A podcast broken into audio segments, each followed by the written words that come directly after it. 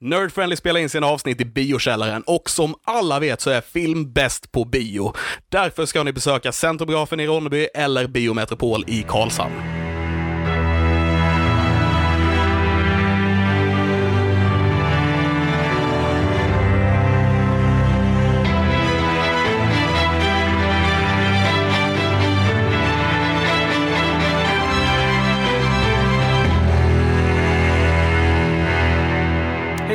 Allihopa och välkomna till dagens avsnitt av Nerd Friendly Podcast. Nerd Friendly! Podden där vi snackar film, spel, musik, comic books, allt annat nördigt mellan himmel och jord. Mitt namn är Christian Fanlund Och mitt namn är Alexander Levin. och vi ska som vanligt sitta här den närmaste, ja, 45 minuterna till en timme och snacka skit om nördiga prylar med.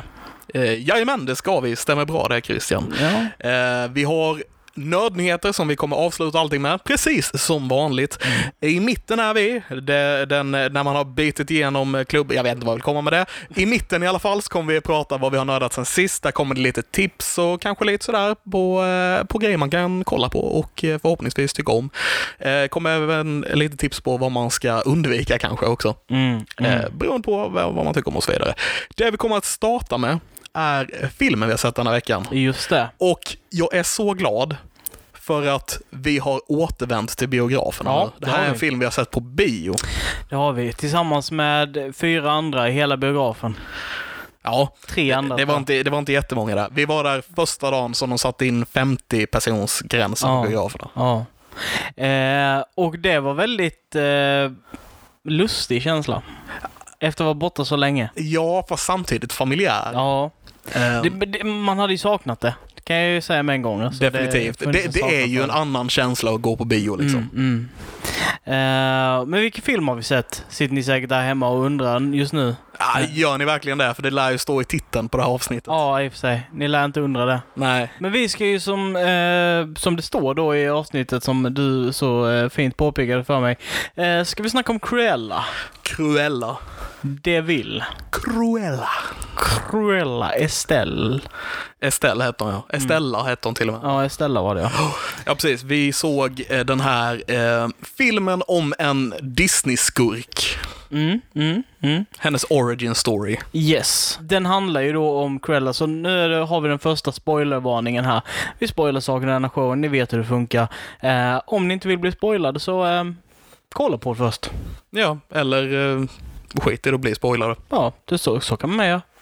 Eh, men så filmen handlar helt enkelt om Estella då, eller Cruella, som berättar om sitt liv och hur ett objekt, eh, ett halsband närmare exakt, kommer bli hennes död. Eh, Jag tycker ändå de hade en liten kul grej där just med, nu hoppar jag direkt in på det. Alla har nog tänkt att Cruella är ett väldigt eh, cruel name att ge en, ett barn. Alltså Ja, det är ja. så här, det, vem, ger, vem döper en unge till Cruella? Ja, ja. Eh, och det visar sig att det gjorde de inte, utan att eh, de har döpt henne till Estella. Mm. Men hon har lite av en eh, bad girl side. Ja, det är, en, det är en annan persona, eller man ska säga, som hon har förtrycker. För hennes mamma försöker uppfostra henne till att bli en bra person som säger liksom, vad är Stella, var inte en Cruella liksom. Precis. Eh, och eh, på det, av den anledningen så har hon då fått, fått det smeknamnet. Men Ja. hon försöker leva sitt liv som Estella då. Ja, men jag tyckte ändå det var en kul grej att de, att de gjorde den, att de ändå la ner någonting på att ge oss en anledning till varför hon har namnet Cruella. Liksom. Mm, mm.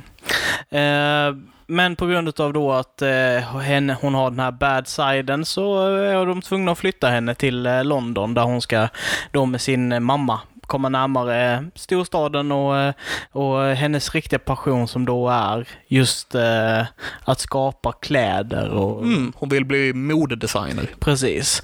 Eh, och på vägen dit så gör de ett stopp där mamman eh, möter sitt öde i form av tre dalmatiner som puttar henne över kanten Ja, på, eh, precis. på ett stup. De stannar vid någon så här stor herrgård för att mamman då antagligen ska, gå- tror vi, ska gå in och fråga om pengar för så att de kan ha någonstans att bo i London och Mm, att mm. eh, Estella då kan få komma in på någon skola och så vidare och så vidare. Men det som händer är att hon blir påhoppad av tre dalmatiner som knuffar henne över en kant och hon dör. Ja. Ja. Hon faller ner för ett stup. Eh, så kommer de till staden och hon träffar på två stycken eh, uteliggare barn. Uteliggarbarn låter jättehemskt. Bara det, ja, precis. Hon, hon får ju fly därifrån för att Mm. hon, hon märker att alla börjar jaga efter henne. Mm. Efter hennes mamma har gått bort där då. De, hon vill inte bli tagen, I guess. Nej. Så hon hoppar på en lastbil och flyr till London. Där hon nu är ensam och eh, föräldralös. Mm, mm. Jag hoppar lite snabbare fram här. Du var, kom med detaljen. Jag tänkte liksom bara en överblick så. Ja, ja, men jag bara så, här, folk, så att folk fattar liksom lite grann. Jag vet inte, jag ville bara göra det tydligt. Ja, okej. Eh, hon träffar på två stycken barn som verkar vara föräldralösa, som eh, håller på och griftar och snor folks grejer. Och, eh, hon eh, fattar väl tycke för dem och de fattar tycke för henne. Hon blir Lite en så. del av deras gäng. Hon är också föräldralös nu, så de bara, hej, vi har det gemensamt. Borde Mm. inte vi vara vänner, typ? Eh, så hon växer upp och lär sig också göra sådana grifts och, eh, och liksom att sno saker och stjäla och, och de här bitarna. Tills den dagen hon börjar på ett, ett, eller på ett varuhus i, i jakten på att bli modedesigner. En klädesbutik är det ju. Ja, precis. Hon får ett jobb där och eh, jobbar med att skura toaletten och sådana här saker. Och under tiden hon försöker jobba sig upp där så blir hon ständigt bara nedtryckt utav managern utav stället och Ja. Hon får inte någon chans. Så en kväll när hon fått en eh, speciell uppgift så super hon sig jättepackad och gör en... eh, Av bossens eh, sprit. På, Yes. hon, hon ska städa hela kontoret eller vad mm, mm. Och hittar chefens sprit och super sig packad och gör om hela skyltfönstret på i den här butiken då. Yes. Och då av en händelse kommer Duchess in, som är då eh, The Duchess som är då en, den största modedesignern där och ser displayen i fönstret och anställer henne. Mm. Eh, och där kanske vi ska stanna med eh, berättelsen. Ja, utan, så att vi inte spoilar den. Vi ska hålla den ospoilad, är vad du... Nej, vi kan ju gå in på senare för vi ska göra återberättelsen utav hela filmen kommer det ta väldigt, väldigt lång tid. Det är sant. Ja. Så det är liksom där, där har ni fått en försmak för liksom den här Det, är så, Filmen. Så, det är så filmen börjar kan man säga. Mm, mm. Eh, filmen är ju en heistfilm typ. Verkligen. Den, den är verkligen uppbyggd som en Oceans Eleven fast med färre folk och eh, Cruella de Vil som, som eh, George Clooney. Ja, yeah, yeah, absolut. Ja. Eller är det Sinatra i originalet va? Har jag fel? Jag har ingen aning. Tror det. Eh, men, men det handlar ju då om Cruella och vi, vi, vi får liksom alla, eller inte alla, men vi får väldigt många eh, karaktärer, karaktärer, kar, karaktärer. Jag vet inte vad det är, Nej. men ja. Eh, Vi får många karaktärer som gästar oss i, liksom, genom filmen. eh, Från liksom 100 dalmatinerna, 101 dalmatinerna liksom. Eh, som kommer att visa sig lite grann som inte är stora karaktärer i denna berättelsen, men, men ändå lite. Som har en liten cameo liksom. Ja, Som, eh, som The Darlings. yes. Eh, Anita Darling som till och med Stella var typ bästa kompis med när hon var liten.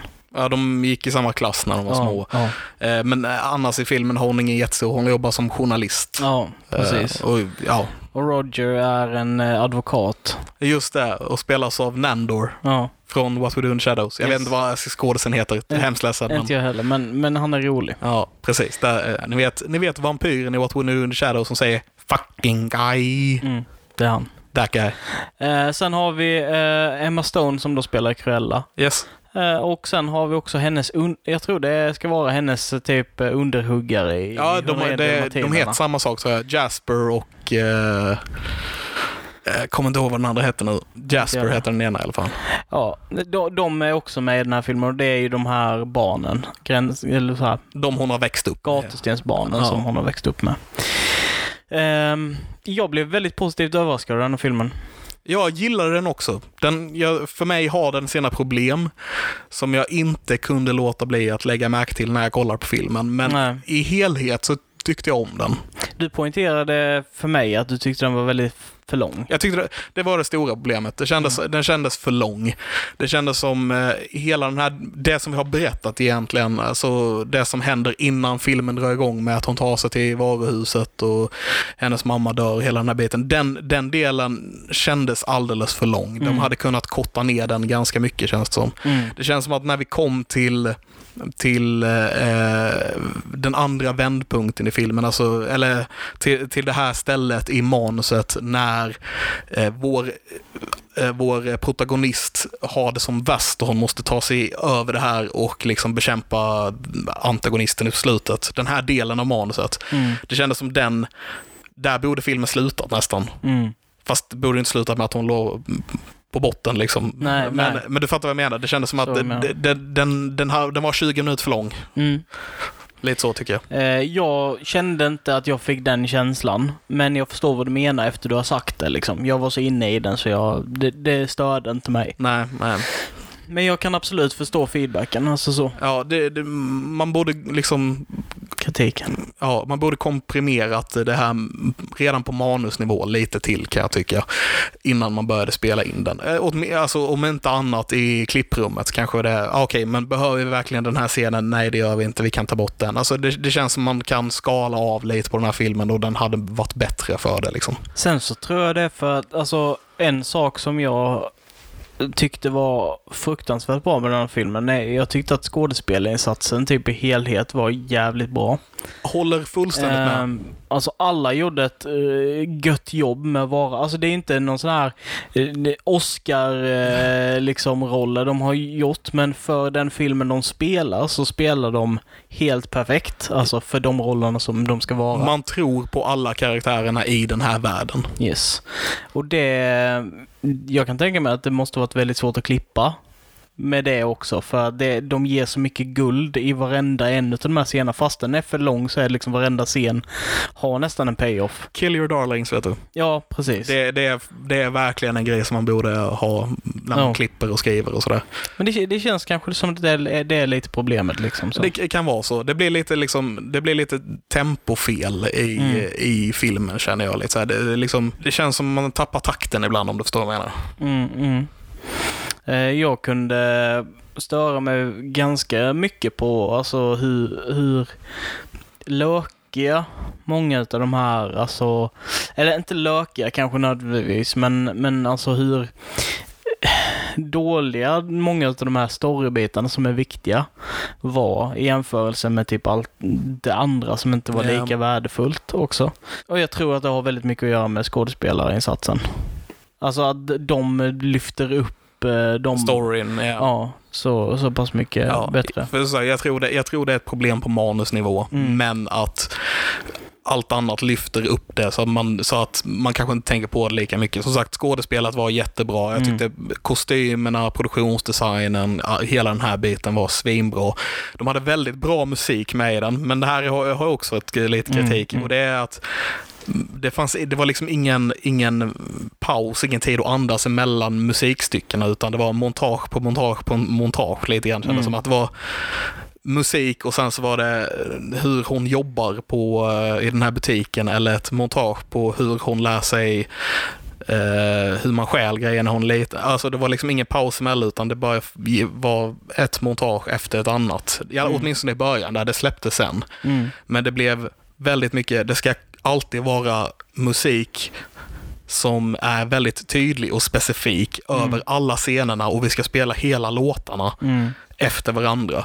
Ja, det, jag, jag håller med dig. Och sen så, även fall jag gillade all musik som var med i den här filmen. Det var väldigt bra musik. Eh, så kände jag typ att den kändes lite, det kändes lite, det är lite, för billigt när du använder det så mycket. Det kändes lite som i början på Suicide Squad-filmen. Ja, När de bara, du vet, hade massa låtar och bara bytte efter varandra. Det kändes lite som en trailer på vissa ja, sätt ja, kan jag säga. Men det, det är liksom så här, man får ju känslan av att de inte tror på sin film så de måste ha in massa musik för att alltså dölja deras dåliga film för att man ska få en positiv koppling för musiken. Typ. Ja. Det, det är lite som det här när, när någon bakar bullar inför att eh, det, du ska kolla på lägenhetsvisning. Kommer in och bara, vad försöker de dölja med bullarna? Ja, ja, ja. Ja, men lite så, lite så. Mm. Och jag, det finns ett eh, tillfälle i början av filmen som jag eh, bara mindes, bara, åh, så här hade jag gjort. Det här hade jag velat ändra på grej. Mm. Och det var eh, de hade återigen typ ett slags montage när hon går till jobbet, eh, när hon ska börja designa klänningar för första gången åt eh, The Duchess. Mm. Och eh, så har de någon låt som spelas och det är en bra låt, jag kommer inte ihåg vilken det var nu, och hon kommer in på stället och så kommer det ut en snubbe som skriker “Silence!”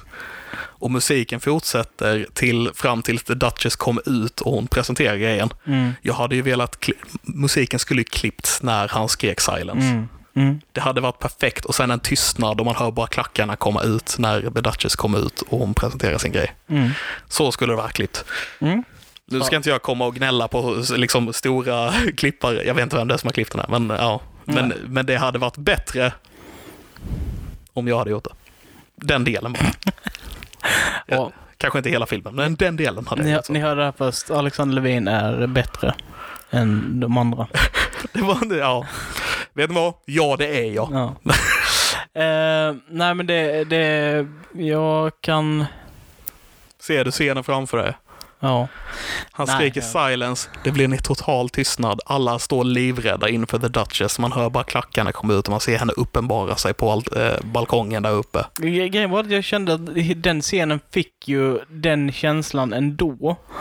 Men, alltså du hade ju kanske kunnat korta ner den lite genom att göra på det sättet också. Det också. Alltså det är ju en sån... Men det hade varit mer kraftfullt att göra det så. Med Mm. att ge oss tystnaden där. Jag, jag, ser det inte, jag kan inte se det framför mig för jag minns inte filmen så vividly att jag kan Okej, se nej. scenen så framför mig. Så jag får titta på den igen och se vad jag, ifall jag håller med. Ja. En sak som jag kom på att vi diskuterade lite och det är min sista sak som jag tänkte upp där väg så tycker jag vi glider vidare om inte du har någonting mer också. Och det är att, alltså, även fall kostymen och sånt var jävligt snygga och fina och allt så, så jag hade en, jag fick en disconnect på någonstans. Jag fattade inte vilken tid den utspelade sig i överhuvudtaget. För första scenen när man ser ungarna ha på sig skoluniform och springa kring i skolan och det känns som att de är på typ Hogwarts. Då trodde jag att det var typ 20-tal och sen så bara helt plötsligt så bara har de typ ganska moderna bilar och så bara 40-50-tal och sen så när hon är vuxen så bara samma bilar men de har typ ganska så modern eh, teknologi jag och du tror vet, jag de- bara fattade ingenting. Jag, jag, förstår, jag förstår precis vad du menar. Det kändes väldigt... Det kändes svårt att definiera baserat på hur filmen såg ut Mm. på många ställen. Eh, jag tror de, om jag minns rätt så skrev de i början att det var 60-talet. Mm. När eh, hon var typ 10-12 år där någonting. Mm. Eh, och så antagligen var det ju typ 70-80-talet när hon var vuxen här någonstans. Mm. Skulle jag tippa på. Sen så var vissa av bilarna från typ 40-talet, men jag antar att it's a rich person thing. Ja, ja, kanske. absolut.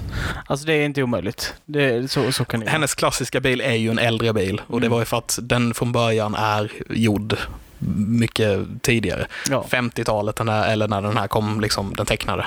You won't believe this. Och fun fact som jag fick reda på igår. Mm.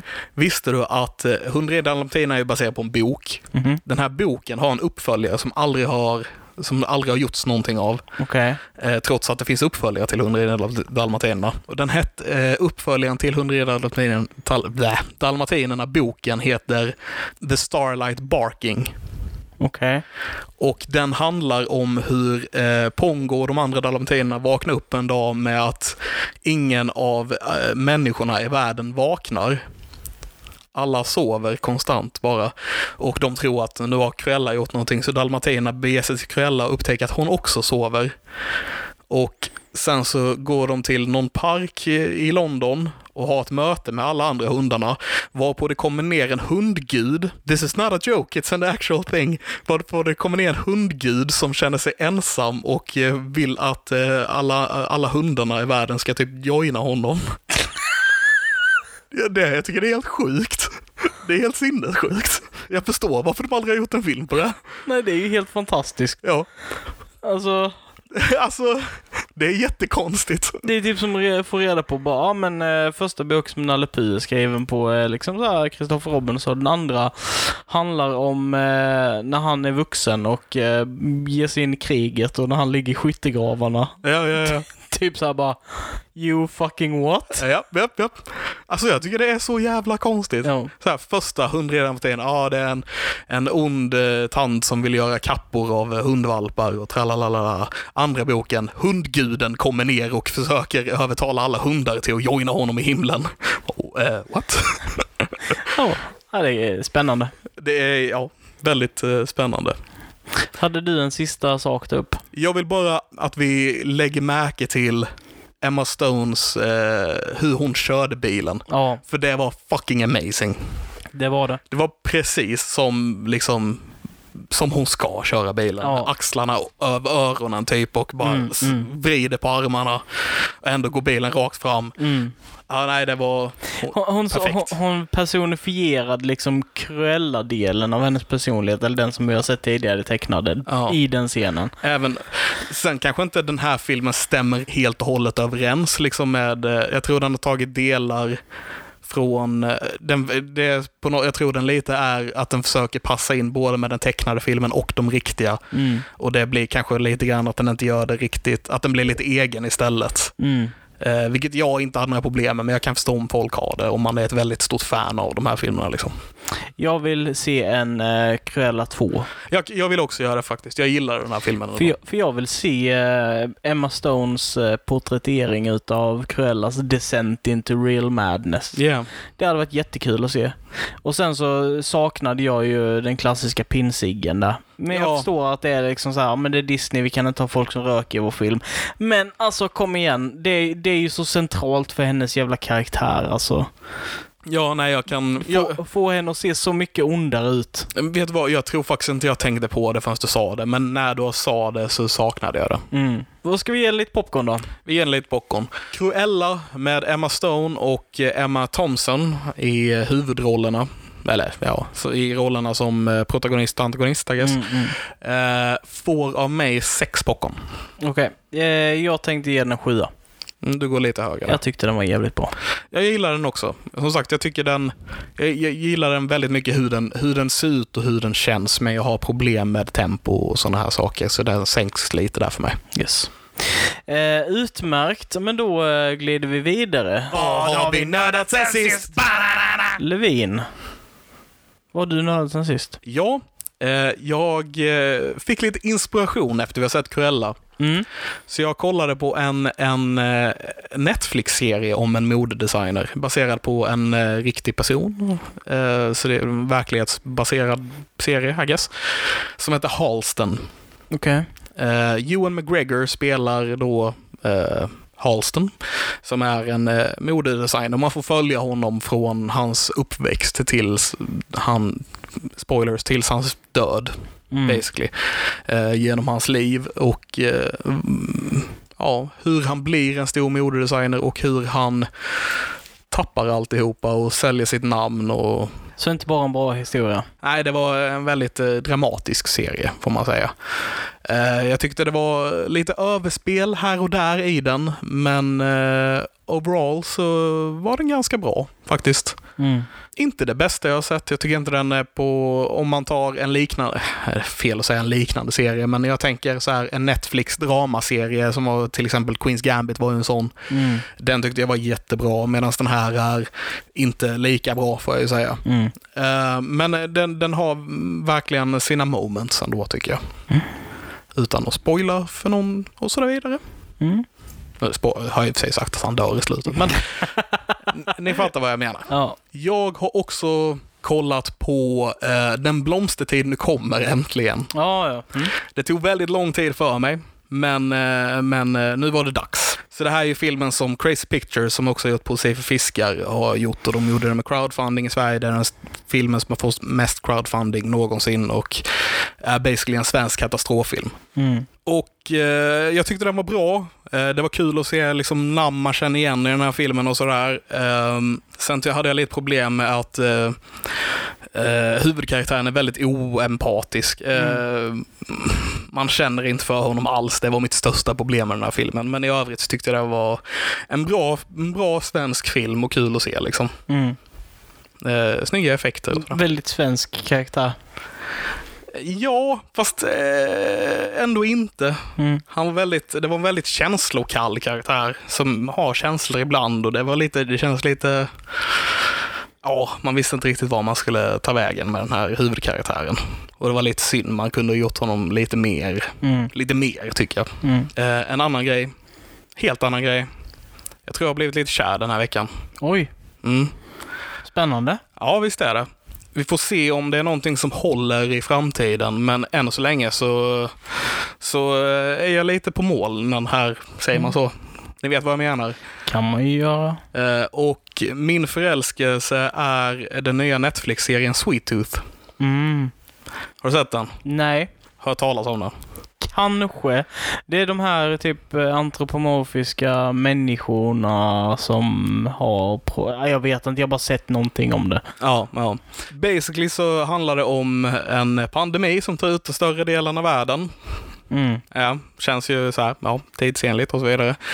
Eh, samtidigt som den här sjukdomen, the sick, som den kallas, kommer till världen, så börjar barn födas eh, som hybrider, kallar de dem. Alltså de föds med djurliknande med djuraspekter kan man väl säga. Så, och vissa, vissa har mer och vissa har mindre, det är lite olika. Och eh, ja, vi får se hur, hur liksom massa människor dör och eh, hur de här hybriderna då, man börjar skylla på dem helt enkelt. Att eh, någonting har hänt som ju, har gjort att de här har fört en smitta med sig som tar ut människor, men att de här klarar sig från smittan typ. Och eh, ja, folk börjar jaga alla bebisar som har fötts som djur. Vi får följa då hur en pappa tar med sitt nyfödda barn som har fötts som typ en eh, ren människa ut i skogen, långt ut i skogen i USA själva och han typ bygger upp en liten koja och de bor där och de växer upp och det hinner gå om det är nio eller tio år eller något sånt. Så, så att eh, Gus då som han heter, eh, den här, det här barn, renbarnet, hinner bli ungefär tio år, något sånt där. Eh, när en dag så eh, hör de en annan människa som kommer i närheten. Och de har inte sett någon annan liksom, på hela den här tiden, utan de har bara kunnat växa upp och odla och leva på landet och du vet haft djur och haft det gött där ute i skogen själva och har liksom inte haft så stor koll på vad som har hänt utanför och så vidare. Men en dag så kommer det då en människa som börjar skrika på hjälp, så hör de en människa som skriker på hjälp. De går dit för att undersöka saken och eh, pappan försöker skrämma iväg han. Han låtsas att hans eh, kvast är ett gevär och liksom försöker hota den här personen till att försvinna därifrån. Medan då Gus gömmer sig i buskarna typ, men han ramlar ut och de ser varandra och så upptäcker de ganska snart att det sitter rosa band runt hela stängslet runt den här, runt deras koja liksom. Och de fattar att nu har någon märkt oss för någonting och så vidare. Mm, mm. Det går några dagar och sen så hör de ljud igen och pappan går ut och är borta ett tag och eh, Gus gömmer sig under trappan och hör liksom skrik och grejer utanför och efter ett tag så kommer pappan tillbaks skadad och det visar sig att han har blivit smittad av den här sjukdomen som tar ut alla människorna. Mm, mm. Tyvärr så dör pappan. Det här är fortfarande bara första avsnittet. Mm, mm. Så lite spoilers, men ja. Gus nu måste försöka överleva själv här ute i skogen. Det verkar som att pappan har fick, lyckades röja undan alla som hade upptäckt dem. Liksom. Eh, så han måste överleva själv här ute i skogen som en 9-10-åring någonting. Eh, det går inte jättebra. Eh, Han lyckas, ja, jag tror han lyckas i ett år eller vad det är de säger, något sånt. Eh, Men eh, sen börjar liksom verktygen gå sönder, han vet inte hur han ska laga dem och det börjar läcka här och där och han vet inte hur han ska fixa det.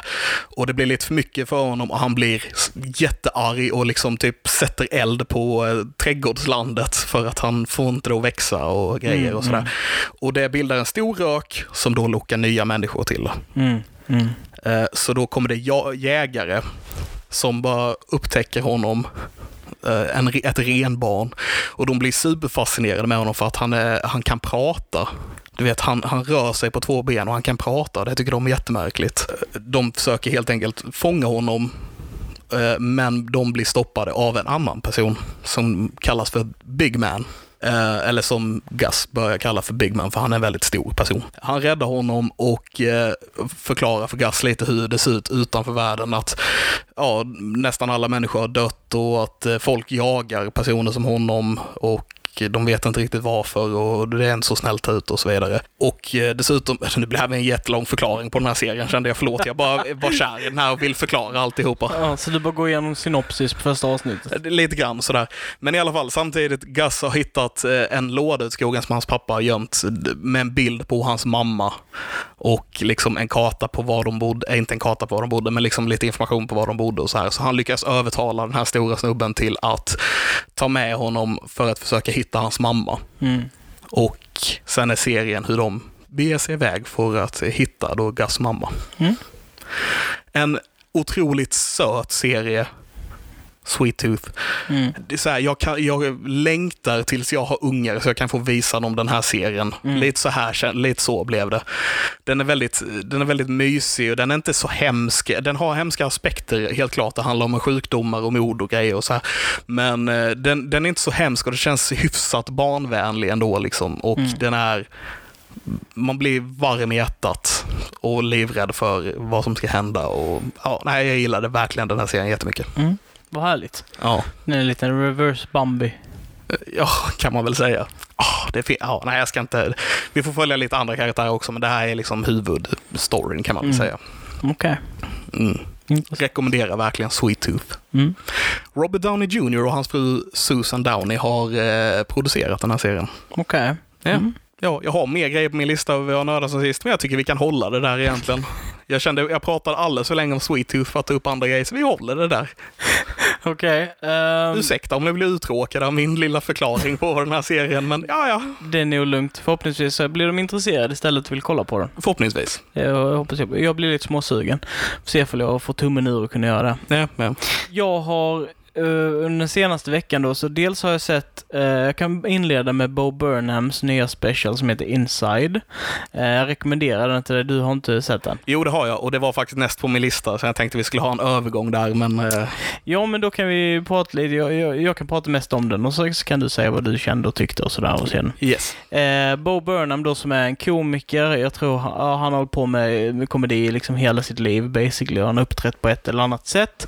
Han gjorde sin första eh, Eh, Netflix special, tror jag var, han var 22 år gammal eller någonting, kanske 21 till och med. Som heter då, eh, den heter What? Eh, och hans nästa då heter Make Happy. Och efter Make Happy så sa han att han kommer inte uppträda mer. Basically. Och han har ju, han, hans komedi är ju väldigt speciell för att han är ju väldigt intros, eh, vad heter det? In, introspektuell. Alltså han, han ser lika mycket inåt som han gör utåt och hans, hans komedi är väldigt eh, mörk. Alltså i dess natur. Han, han snuddar väldigt mörka ämnen liksom i sin komedi. Väldigt Eh. samhällskritisk skulle jag säga. Ja, ja, popkritisk och, och sådär också. Och i den här Inside, alltså det är ett genomgående tema. Han blir bara mörkare och mörkare och mörkare i sin humor.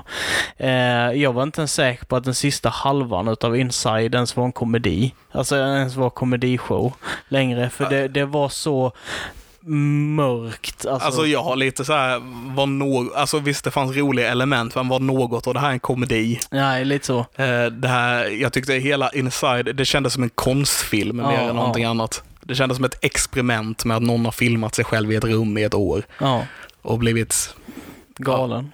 ja lite så. Mer och mer deprimerad. Ångestig. Ja, men som sagt, det kändes, det kändes som en konstfilm.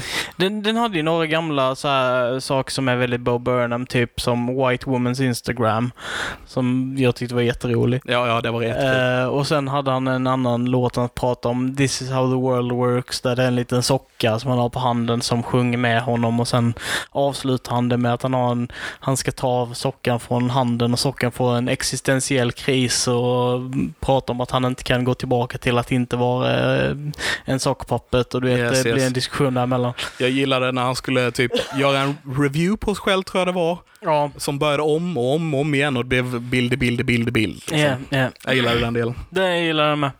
Eh, så den hade ju absolut de här komedibitarna i sig, men det blandas också med en fruktansvärd jävla massa ångestladdade segment där, där det kändes som att han genuint hade tagit bilder där han var i de mörkaste delarna utav liksom det här året och tagit in det i filmen för att visa hur illa han har mått liksom på något sätt. Sen vet inte jag fall det bara är skådespeleri och att han är jävligt duktig på det eller fall det faktiskt är genuint. Det kan man ju aldrig veta med någon som skapar film på det här sättet. Men... Ja, Det, det, jag håller med. Det är väldigt svårt att avgöra om det är, om det är genuint liksom, eller om det är stageat. Mm. Eh, och det är därför jag säger att det känns som en konstfilm lite Mm, grann. mm. Att det, det känns mer genu- genuint på det viset. Mm. Ehm, och jag hoppas att det är det. Ja, jag, jag eh, tyckte att det var en, en, en, jag vill inte säga magisk film, för den har alldeles, det, det är alldeles för positiva konnotationer i att säga att den är magisk, men Mer Warlocky. Ja, men lite så. Nej, men den, den är... Jag tyckte att den var inspirerande. Eh, otroligt eh, imponerande också. Alltså vad han har åstadkommit själv och bara skapat själv liksom. Vad en person med kameragrejer och ljus kan göra i sitt rum liksom på ett år. Liksom alla de här bitarna är jävligt häftigt.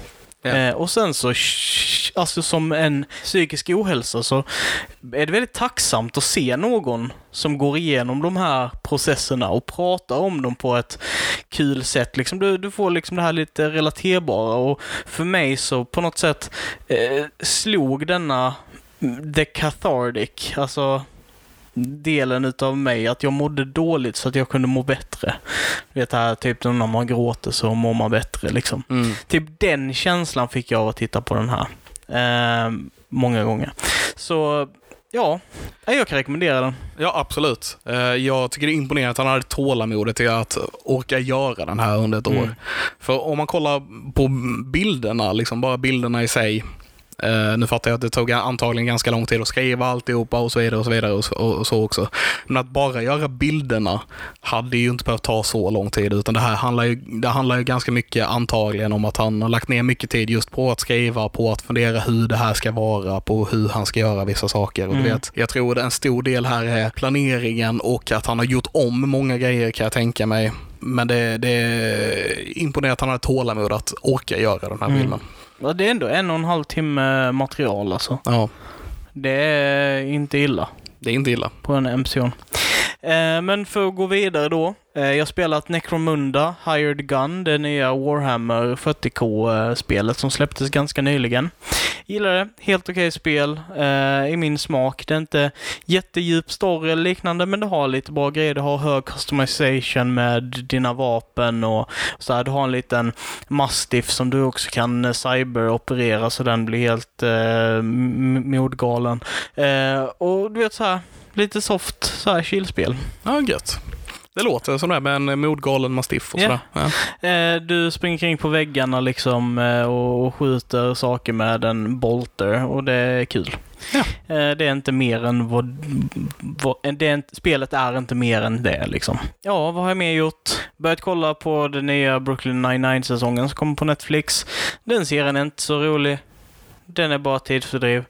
Eh, jag gillar den första säsongen, men nu så bara... Mm, det är inget speciellt med den. Det är inget nytt alls. Nej, Eh, den är bara Jag tycker, going alltså, through the motions. den, har, den har absolut några avsnitt så här, men i, i stort så känns den lite som en så här, eh, ja men en bakgrundsserie. Ja, verkligen. Jag tror jag, jag tror jag håller mig där. Jag behöver, uppenbarligen har jag det inte on the top of my head, så att jag tänker jag håller mig där. Du håller dig där. Så vi glider vidare till...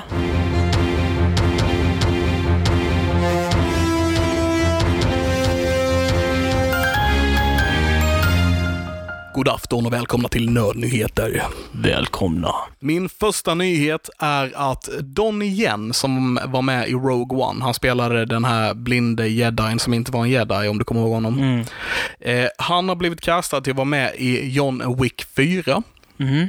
Eh, han kommer spela en gammal vän till eh, Keanu Reeves karaktär, John Wick då. Eh, och de båda har en gemensam fiende som de kommer möta, antar jag. Mhm. Om de inte skjuter på varandra, vem vet. Eh, John Wick 4 kommer att börja spela in nu i sommar i Tyskland, i Frankrike och i Japan. Mhm. Mm. Jag vet inte vilken ordning eller om allting kommer ske nu i sommar. Antagligen inte. De kommer antagligen dela upp det lite grann. Men eh, de, det där är inspelningsplatsen i alla fall. Mm. Är du ett stort John Wick-fan? Eh, Inte stort skulle jag väl inte säga. Jag är ett John Wick-fan, absolut. Jag tycker det är coola filmer och, och det gör mig inspirerad att, göra, att folk gör filmer på det sättet som de har gjort John Wick-filmerna. Okej. Dels eh, Keanu Reeves, eh, hans liksom dedication till realism när det gäller vapenhantering, när det gäller just kampsporten. Liksom. Alltså det, det är en väldigt realistisk touch på det. Eh, Också regisserat av en stundman om jag inte Precis, fel. precis. Så, så koreografin för stunten likn- sam, sam, i samband då med Keanus dedikation för liksom att få in det, realismen skapar en väldigt trovärdig superagent liksom på något sätt. Ja. Um, superhitman liksom som är helt övermänsklig men allting är gjort som att det är mänskligt vilket gör att det blir mycket coolare att se på liksom på något sätt. Sure. Han är bara människa. Eh, så jag gillade ju första och andra filmen bäst. Okej. Eh, sen så tycker jag att det har förlorat sin charm ganska mycket. Ja. Eh, I tredje filmen så fanns det några saker som jag tyckte var coola, men det var typ bara som att de showcaseade vad man kunde göra med hundar i en, en utav scenerna. Det bara klippte från klipp till klipp där de har gjort setups för att hundarna skulle göra stunts. Just det, det. var typ det, så här, det var typ hela den scenen där jag bara, som jag bara glömde, inte ens mindes var med i filmen. Ja, precis. Mm, ja. Eh, och det, det är liksom bara, de, de, det, det är så uppenbart att liksom bara tagning och sen så gör hunden någonting och sen så bara nästa setup så bara tagning, så bara hunden gör någonting, sen bara tagning, så bara hunden gör någonting. Alltså, det kändes inte Nej, okej. coolt tyckte inte jag. Ja, jag, här, jag tyckte det var schyssta actionfilmer, men det känns, kändes inte så mycket mer än så för mig när jag kollar på dem. Nej. Eh, sen jag, tycker jag, de, jag tycker de är lite överhypade om jag får vara sån. Mm, Eh, mm, Men jag, ja, jag fattar ändå varför man gillar dem. Liksom. mm. Min andra nyhet är att What We Do In The Shadow säsong 3 har premiär på HBO den 2 september. Woo! Yes! Det är bara tre månader dit. Bara tre månader dit. vi fick ju säsongavslutningen of the century. Den var inte så Ja. bra, men jävlar vad Vänta, hur slutade säsong 2? Guillermo Guillermo. stående med... eh, Right. Med... eh, han har dödat alla vampyrerna. typ ja, på den här teatergrejen. Ja. Just det, just Och det. räddade dem. Ja. För han är en Van Helsing. För att han är ja, precis en avlägsen släkting till Van Helsing. Och därför måste han döda vampyrer. Ja. Han bara råkar göra det om han, Han- inte vill. Det, det, är- det är hans natur att döda vampyrer. Ja, ja. Samtidigt så jobbar han som en familiar. Ja. Alltså den serien är så jävla fantastisk. Ja. Jag, jag bara... eh, Både ja och nej. Alltså, den, det är lite som eh, vi pratade om lite tidigare med någon annan på liksom, så här, den är, En del utav sakerna är roligare att prata om än vad de är i serien. Lite som The Office. Men vissa saker är genuint skitroliga i serien också. Fast nu vet vi vem den här gemensamma polaren är och han, han gillar ju inte när saker och ting är för fjantigt. Liksom. nej, nej, men absolut. Och, och, och, och ja, den här serien är absolut fjantig. Det är ju en, Mm. en fjantig komediserie om vampyrer som delar på ett hus i Staten Island. Liksom. Eh, bara där tror jag han gav upp lite grann. Ja, han, han, han vill ju att saker och ting ska vara seriösa, så jag kan, vi kan inte riktigt... eh, Nej men jag förstår vad han menar i, i det liksom att, att eh, typ som i första säsongen när Laszlo har, har gjort eh, det, vad är heter det buskarna? För det tyckte Bu- jag var lite mycket. Ja, buskvaginas liksom så här. Och bara, det här, den här har jag efterliknat efter min mor. ja, ja, Typ precis. så här. Ja, men, Och det kan vara ganska kul bara höra på vilken sjuk grej, men i serien så var det liksom bara what? Som sagt, vissa grejer är lite för mycket, kan jag Mm. hålla med om. Men i stort sett tycker jag det är en fantastiskt rolig Jag serie. håller med. Eh, den slår ju inte Community. Nej, Nu fick vi en Community här också. fick vi en community. Eh, den slår ju inte Community, men eh, det är en fantastisk Men rolig en serie om fyra Draculas i, på Staten Island. Ja, precis. Fucking guy. Fucking guy. Varav en är en energivampyr. Ah, Ja, det oh my skitbra. God. Yes, men den kommer i alla fall eh, den 2 september då, eh, så där har vi någonting att se fram emot. Eh, vi har också lite där i krokarna, Suicide Squad, The Suicide Squad, Mm. James Gunns version kommer den 6 augusti. Så den är lite innan där vi också.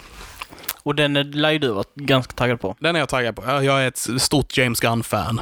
Så jag, jag tror att han eh, kommer göra bra, en bra film här. vid- En bra Suicide Squad-film. Jag, och, och, och dessutom Starro som bad guy. Det känns jätteroligt. Eh, jag hade aldrig valt honom själv för att jag tycker det är, det är en stor sjöstjärna som kan kontrollera människor, Mm. basically. Ja. Ja, eh, det känns som en jättefjantig bad guy, jag förstår inte. Men jag, hoppas, jag tror att han har gjort det bra i alla fall. Min sista nyhet är att Thor Love and Thunder är nu färdiginspelad. Där har vi någonting att vänta oss också. Mm. Eh, en liten extra grej så här. Eh, det, man skulle nog kunna kalla det här, den nästa del i detta, mer som skvaller tror jag. Och jag vet inte om vi håller på med skvaller egentligen. Men Mm. Eh, jag läser upp den i alla fall. Den, den, är- den tillhör lite grann. Eh, Taika Waititi har tydligen eh, gjort sig lite ovän med Disney efter att eh, intima bilder, som jag inte har sett så jag vet inte riktigt exakt vad de föreställer och så här. Men intima bilder på Taika och Tessa Thompson som spelar Valkyrie eh, har dykt upp på internet tydligen. Och eh, Disney är som sagt lite sura på honom för det. Aha.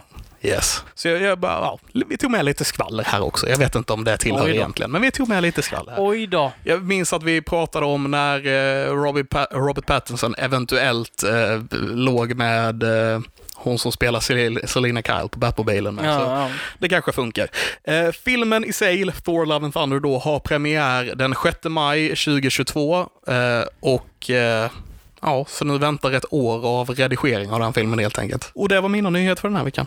Eh, intressant. Där har vi att se fram emot en hel del saker, till och med saker i år. Jag är Jajamän. taggad och nu kan vi snart gå på bio också. Det kan vi redan. Ja, absolut, men jag tänkte i, i full, full kraft hela, hela, hela Sverige höll på att säga. Ja, ja precis. Jag har tyvärr inga musiknyheter med mig idag.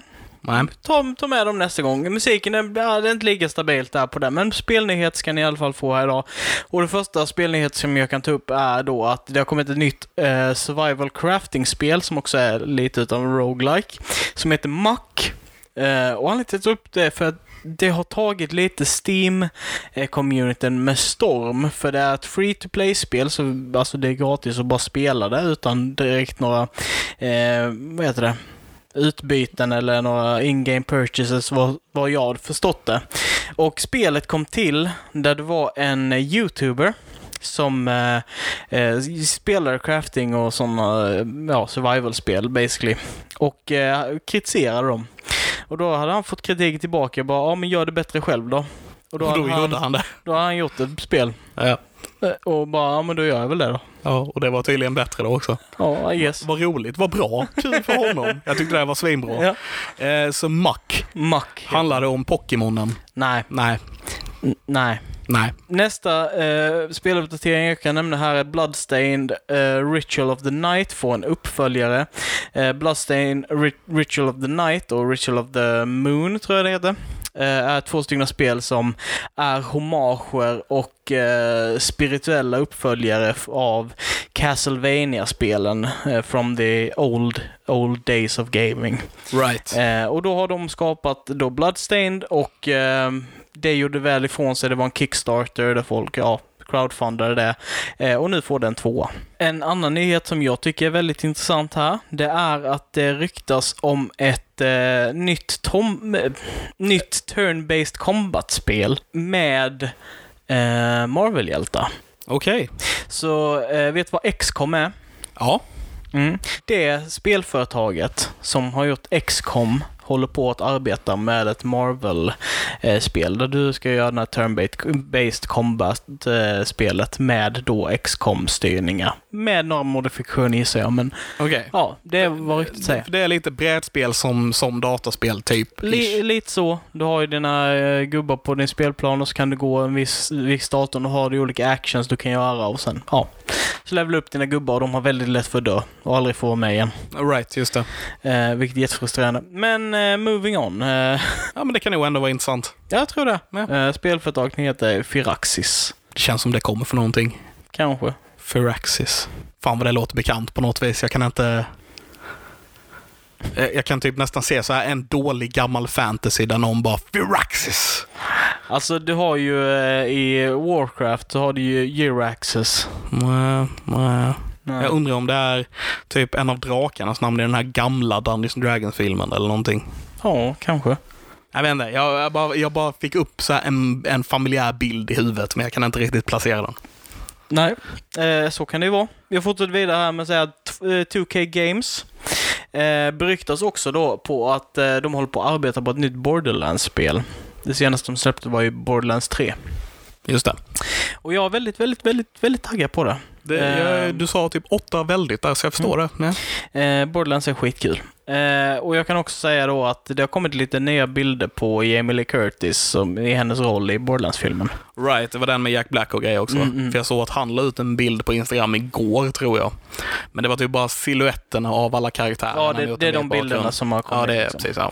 Så det är inte jättespeciellt, men det är ändå liksom någonting. Ja. En jävligt intressant och kul nyhet också är att Dark Horse Comics vill ta sig in i eh, spelvärlden. Oh, Så de håller på att jobba på att starta ett spelföretag för sina serietidningar.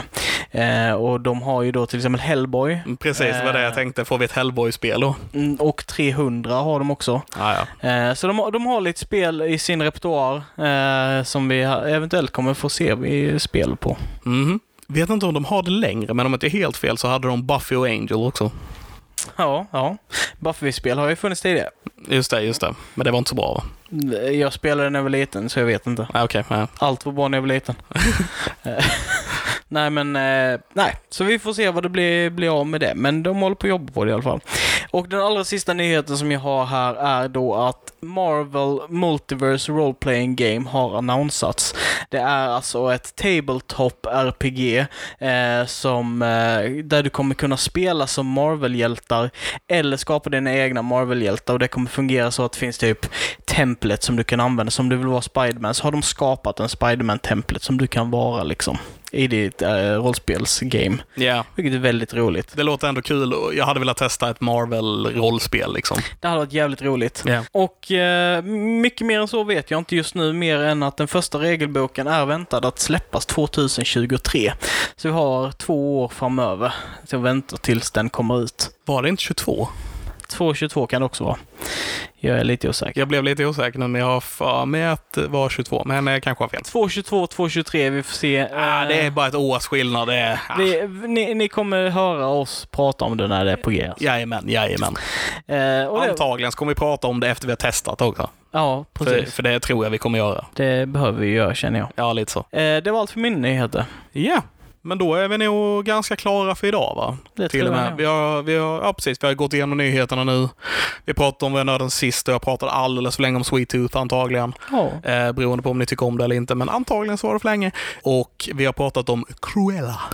Cruella. Fi- filmen vi har sett på bio igen nu. Ah, det var så härligt att gå på bio igen. Jag kan verkligen rekommendera det. Så länge som ni inte är i högrisk och eh, eller har fått vaccination och du vet, allt det där. Stay safe. Precis, men det är nu 50, 50 persons gräns, så gå på er, eh, besök er lokala biograf och stötta dem lite grann. Ja, kasta pengar på dem. De behöver det. De behöver det. Eh, bland annat då Biometropol och Centerbiografen. då. Yes. Tack så hemskt mycket för att ni lyssnade på det här podcastavsnittet. Dela oss med era vänner och era fiender beroende på om ni gillar det eller om ni hatar det. Och ha en fantastiskt trevlig dag. Jajamän, ha det gott. Vi Puss, hörs nästa vecka. Puss på gumpen! Hej!